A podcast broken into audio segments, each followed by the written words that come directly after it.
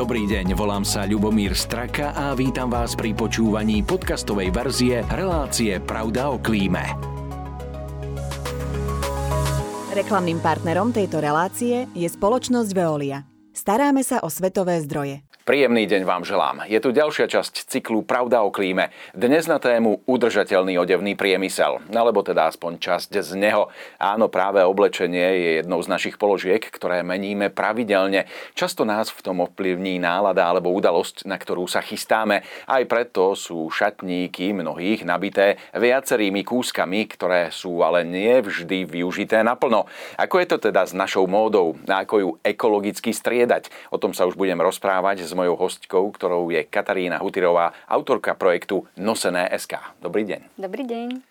Pani Hutirová, ako je to teda s tou našou módou? Sme stále vyberaví už niekoľko rokov? Stále sme vyberaví a stále podľa mňa aj budeme, pretože každý sa chce pekne obliekať, každý sa chce v tom oblečení cítiť hlavne dobre a príjemne. Takže to, čo, čo nosíme, si musíme samozrejme vybrať. Niekto je na to viac citlivejší, niekto menej, takže je to už potom o tom jednotlivcovi.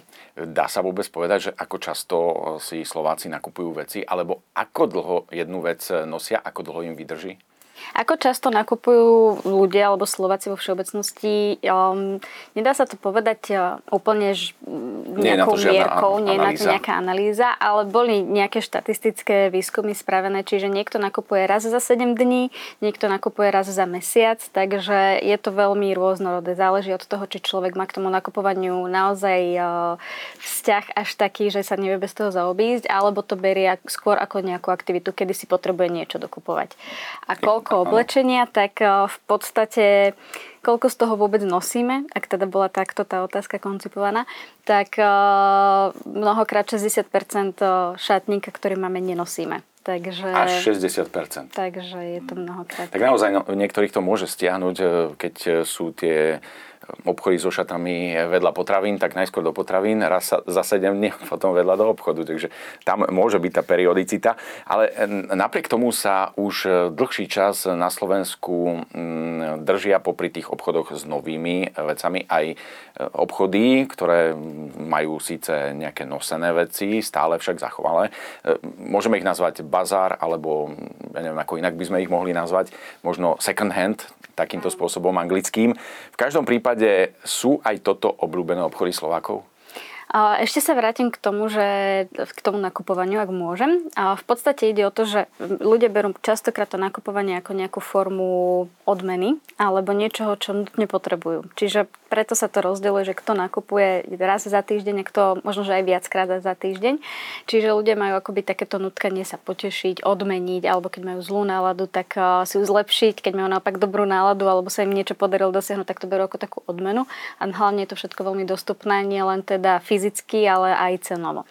No a čo sa týka obľúbenosti secondhandov voči bežným predajniam, alebo teda voči bežným obchodom, tak áno, ten trend aktuálne tam je, že je rastúci, čiže ľudia objavili to čaro, nazvem to naozaj, že second handu, že je to aj bazár, dá sa to nazvať akokoľvek, s tým, že, že vlastne tam človek nevie, čo nájde a, a našli čaro v tom, že, že neviem, čo ma tam prekvapí a už si musí človek naozaj že selektovať a vyberať, že čo mi sadne alebo nesadne. A naozaj je to aj o tom prekvapení, lebo človek tam nemôže ísť s očakávaním, kedy viem, že potrebujem príklad šaty, ale nevie Našiel človek... som si ich na internete, ale a... nenašiel. Ale nenašiel, lebo fyzicky tam prídete a vy neviete, že čo všetko tam je. Hlavne je to jeden jedinečný kúsok. Čiže je, je to vlastne iba v tej veľkosti, iba v tom type a či vám to sadne alebo nie. A ako je to, pretože aj v týchto obchodoch sa môžu vyskytnúť kúsky, ktoré ešte stále majú vysačky, to znamená, niekomu úplne nesadla veľkosť, tak to e, dal do takéhoto obchodu, alebo bol to nevhodný darček od niekoho iného. Čiže aj v takýchto obchodoch, kde sú nosené veci, môžu byť nové veci. Áno, je to tak a aj nám sa to stáva často. Máme vlastne možnosť, kedy zákazníci alebo všeobecne ktokoľvek môže k nám to oblečenie priniesť a my už sa oň postaráme. Čiže príklad príde zákaznička alebo zákazník, odozdá nám tašku, mnohokrát sa tam objavia veci, ktoré buď ešte majú novú vysačku, alebo vidieť, že boli raz alebo dvakrát použité, alebo tú vysačku nemajú a neboli použité. A ide o to, že mnoho ľudí naozaj, že skladuje v tých skriniach kadečo ďalšie. My už teda sa na to pozrieme a vidíme, že čo je použité, čo nie. Čo sa týka akoby všeobecnej štatistiky, tak tam celosvetovo sa vyprodukuje cirka 80 miliard kusov oblečenia, Takže je to, je to neskutočne veľké množstvo a zároveň z tohto množstva je zhruba 50 až 60% tých, ktoré končia na skladkách alebo v spalovniach alebo proste čakajú na svoj osud. V tom lepšom prípade napríklad končia možno že v nejakých outletoch alebo presne v second handoch a tak ďalej. No ale čo je problém napríklad pri tom modnom priemysle, tak nie je tam spravený žiaden mechanizmus, kedy berú zodpovednosť tí výrobcovia oblečenia, čo s tým nepoužitým alebo nepredaným oblečením. Aktuálny problém je napríklad na púšti Atakama, v Čile, kde vlastne sa hromadí takéto oblečenie. Sú to naozaj že hory oblečenia, ktoré tam, tam stojí a, a čaká, čo sa s tým stane. Nikto nemá za to žiadnu zodpovednosť, keď to tam vyvezie, nikto nemá za to žiadnu zodpovednosť, či to tam stojí alebo sa to rozkladá. No a vlastne pri tom, ako to tam stojí, ako to tam proste len čisto je, tak ako sa to tam postupne rozklada, tak sú tam vlastne nejaké plyny, ktoré taktiež unikajú do ovzdušia, znečistujú to ovzdušie takým spôsobom, je tam nejaký oxid uhličitý a tak ďalej, to by sme museli ísť veľmi do hĺbky, ale sú tam, žijú tam bežne aj ľudia v nejakých slumoch a tak ďalej. To je len jedna časť sveta, kde to končí. Ich takýchto častí je viacero. No. Je niekto zodpovedný za to? Alebo takýto molový raj v podstate ten asi musí vadiť aj tej súčasnej vláde, ktorá tam je? Aktuálne nie. nie. Žiaľ, nie sú na to nejaké smernice, alebo nedá sa k tomu nejakým spôsobom dopracovať, že či niekto musí dodržiavať nejaké pravidla, takže dá sa to tam vyviesť a v podstate nikto za nič nepreberá nejakú zodpovednosť. No a vrátim sa k tomu, že presne takéto oblečenie, ktoré má vysačky, ktoré nebolo ešte použité, bolo iba vyrobené, boli na to použité iba nejaké naše prostriedky ako voda, elektrická energia, ľudská práca, končia iba na, na pušti alebo niekde na skladke a rozkladajú sa. Je to hrozné, aj zle sa to počúva. V každom prípade e, asi aj vás to trápilo, pretože vy ste sa vrhli do projektu, kde dávate tým odevom druhý život. E, nosené SK. E, ako to teda funguje u vás? Vy nie ste bazár, v podstate môžu tam ľudia odozdať, ale napriek tomu snažíte sa ešte nejakým iným spôsobom pretvoriť tie veci. Áno. V podstate Nosené vzniklo ako koncept eh, s jedným mojim kamarátom, kde sme chceli priniesť na Slovensko voňavý second hand, kde vlastne človek príde, cíti sa tam príjemne, má tam hlavne pekne vyselektované veci, ktoré nie sú poškodené, zničené, nemusí sa prehrabávať hal do oblečenia. Čiže to bola tá prvotná myšlienka a následne na to prichádzali nadstavby. Čiže Pridali sme tam aj upcyklovanú kolekciu Rinivos by Nosené, ktorá vzniká napríklad prešívaním pánskych košiel alebo zvyškových látok a z tých pánskych košiel pretvárame napríklad e, to oblečenie na šaty, na dámske blúzky alebo z takého zvyškového lanu vyrábame ľanovú kolekciu, kde sú šaty, nohavice a tak ďalej. A všetko tak, aby to bolo nositeľné a kvalitné. Čiže šijeme to aj na Slovensku, teda šijeme to iba na Slovensku, aby sme tu mali vlastne priamo, priamo Made in Slovakia a, a podporovali ten priemysel na Slovensku. A zároveň o, je to z košiel, alebo teda materiálov, ktoré sú vyzbierané na Slovensku. Ako to majú teda Slováci v tých svojich hlavách usporiadané? Aký je záujem o takéto veci? Um, sú nastavení, ja si myslím, že veľa ľudí na Slovensku je nastavených e, na značku, na istú značku a chcú mať tie značkové veci. Je to tak, možno, že dlho sme boli pod nejakým iným režimom a teraz sa snažíme všetko dohnať. V každom prípade, ako je to v hlavách Slovákov nastavené, čo sa týka vášho projektu? Majú záujem? Čo sa týka tých značiek, tak samozrejme vidíme aj my, že niektoré veci, pokiaľ sú značkové alebo teda majú určitý brand, eh, sú viac obľúbené. Eh, ale vidím už aj to, že ľuďom mnohokrát je akoby jedno, že či mám nejaké logo na, na mikine alebo na tričku, alebo nie. Že veľakrát mi už ide o to, že či je tá vec kvalitná, alebo či sa im na konci dňa páči. A čo sa týka obľúbenosti, tak stále je obľúbenejšie samozrejme to nosené oblečenie, pretože tá kolekcia, ktorú vytvárame, nie je v kvantách, sú to desiatky kusov, čiže každý ten jeden kúsok je, je prešitý. Každý ten jeden kúsok má za sebou nejakú cestu, čiže nevieme to vyrábať na, na stovky až tisícky kusov mesačne alebo Áno, áno. Nie sú dve tie isté pánske košele, z ktorých by ste urobili rovnaký model. Rovnaký model práve, že spravíme, ale vždy Strik budú v niečom... rovnaký. Áno, ale v niečom budú vždy rozdielne, že tá istá košela nevie byť tá istá. No a to mi povedzte, keď je to takáto ručná práca, ako je to vôbec s cenami? Nedostávame sa už niekde na čísla, ktoré by e, predbehli tú sériovú výrobu? Tak v priemere napríklad tá košela, ktorú šijeme, keď je prešitá, samozrejme, tak tá sa pohybuje v sume od plus minus 59 eur až 79 eur končí tu tá cena, podľa toho, aká je. Je to zväčša z košely, ktoré sú naozaj kvalitné, ktoré keď chytíte do ruky, tak ten materiál vám vydrží aj ďalších 5 rokov. Mám napríklad sama košelu, ktorú sme ušili a mám ju úplne od samého začiatku a stále drží. To je z celty nejaké, nie? O, nie, žiaľ, žiaľ nie. Je to, je to normálne bavlnená košela, len je kvalitná. Čiže tu sa treba pozerať nielen na to, že koľko ma to stojí na začiatku, koľko je tá investícia do toho oblečenia, ale koľko mi to naozaj vydrží.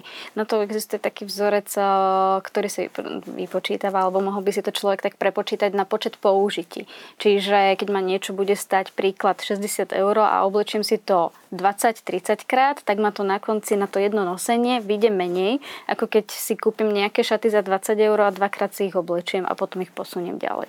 Čiže to, vás to už tak motivuje, že keď dáte 70 eur za košelu, tak ju chcem, e, chcem v úvodzovkách nosiť 5 rokov. Tak musím. O, mal by, mal by, ale malo by sa tak pristúpať vlastne k celému o, tomu, alebo k všetkému oblečeniu, pretože to oblečenie by sme si nemali kupovať len preto, že lebo sa mi to páči a môžem si to dovoliť, ale naozaj, že páči sa mi to a viem, že to budem nosiť. Aj s tým spôsobom tak trošku už môže niekto oponovať, že tá moda ide do úzadia, že e, tie kombinácie sú, e, v podstate tá kombinatorika klesá. To znamená, že menej kombinácií si môžem e, dať na seba v tomto prípade. Práve, že nie. Narážame napríklad aj na to, že aktuálne sa stáva trendom kapsulový šatník, alebo teda v posledných dvoch, troch rokoch sa tak veľmi často skloňuje. A to je vlastne forma toho, že mám v šatníku iba veci, ktoré viem vzájomne spolu kombinovať. Že napríklad mám uh, dvoje nohavice, ktoré mám, že jedny elegantné, jedny také aj na voľnočasové. A tie viem napríklad kombinovať s ďalšími troma topmi, ktoré mám. Že viem, že potrebujem mať určite nejakú bielu košelu, potrebujem tam mať nejaké malé čierne šaty, potrebujem tam mať nejaké biele čierne tričko a, a vyskladať si to naozaj tak, že, že viem sa vyznať aj v tom šatníku a viem uh, si to pekne medzi sebou skombinovať. A vie tam výjsť niekedy 200-300 kombinácií, kedy naozaj uh, máte proste množstvo, množstvo variant. A pri mnohých Slovákoch to tak e, plynulo prejde do toho, že tie šatníky sa same vytriedia aj vplyvom e, priberania určite. Aj, ale nie vždy. Niekedy to tam máme presne, že priberám a poviem si, do týchto nohavíc určite schudnem. To, to sú také tie motivačné šatníky. Motivačné šatníky. No a ešte taká jedna zaujímavá vec tam je práve pri týchto veciach, ktoré už niekto nosil. Ako to vnímajú ľudia, čo sa týka možno nejakej hygieny. Mm-hmm. Nemusíme spomínať e, rôzne ochorenia v podstate, ale e, ako, ako je to s tou hygienou pri takýchto odevoch, pretože vy musíte tomu dávať aj nejaký certifikát, nejaký, to znamená, že to prechádza čistením podobné veci. Áno, bežne sa to čistí, musí sa to čistiť presne z hygienických dôvodov, pretože nikto by si nechcel zobrať na triko to, že by sa niečo pokazilo. Takže áno, prechádza to bežne čistením, aby to bolo čisté, hygienické a ten človek naozaj o, si to môže vyskúšať a nám sa mnohokrát stane tým, že to oblečenie ešte je voňavé, tak v tom aj odídu, že priamo. Takže Takže je to o tom, že naozaj aj v tom sekundárne nielen našom, ale všade to musí byť o, vyčistené tak, aby bolo to oblečenie nezávadné. Áno. Úplne na záver, e, pocítili ste už nejaký vplyv, čo sa vám podarilo ovplyvniť na Slovensku takýmto vašim projektom? Ako je to medzi ľuďmi, ako vnímajú ten projekt? Ak by ste to mali, možno, že by ste sa chceli vybrať na nejaký trip na tú, e, v podstate na tú púšť, kde sme spomínali a priniesť odtiaľ nejaké kúsky? Áno, vnímam to veľmi pozitívne v tom zmysle, že, že vidíme aj tých našich zákazníkov, že sa k nám často vracajú, alebo nám napíšu, alebo posunú tú informáciu ďalej. Prípadne sa nám niekto zve, že, že nás objavili, že sa im to páči a veľakrát sa stretávam aj s takým pozitívnym feedbackom, keď niekam prídem a, a tak sa bavíme, že čo, ako, tak niekedy to sklzne aj do tej mody a tak, alebo kto čo robí a ľudia tak registrujú, že aha, nosené, veď vlastne vy robíte toto, toto, toto. Alebo veľakrát e, robíme aj swapy, čiže robíme ich aj pre firmy, robíme ich aj pre verejnosť, takže tam veľakrát prinášame tú udržateľnosť čo najbližšie k tým ľuďom, aby prichádzali na to, že aké všetky možné alternatívy toho nakupovania alebo toho výberu, hlavne oblečenia z druhej ruky existujú. A tou našou cestou, na ktorú sme sa teda vydali, je, aby sme tým ľuďom prinášali udržateľnosť čo najbližšie a burari a búrali im predsudky o nakupovaní zo second alebo z druhej ruky. Takže tam vidíme ten posun a rok, z roka na rok nám stúpa, či už je to množstvo zákazníkov, ktorí nás objavili, ale aj množstvo, množstvo ľudí, ktorí, ktorí k nám prichádzajú. No tešíme sa, možno práve pri tej spolupráci s firmami uvidíme u vás nejaké také zaujímavé modné kúsky z overalov alebo z laboratórnych plášťov. Tie vydržia naozaj veľa.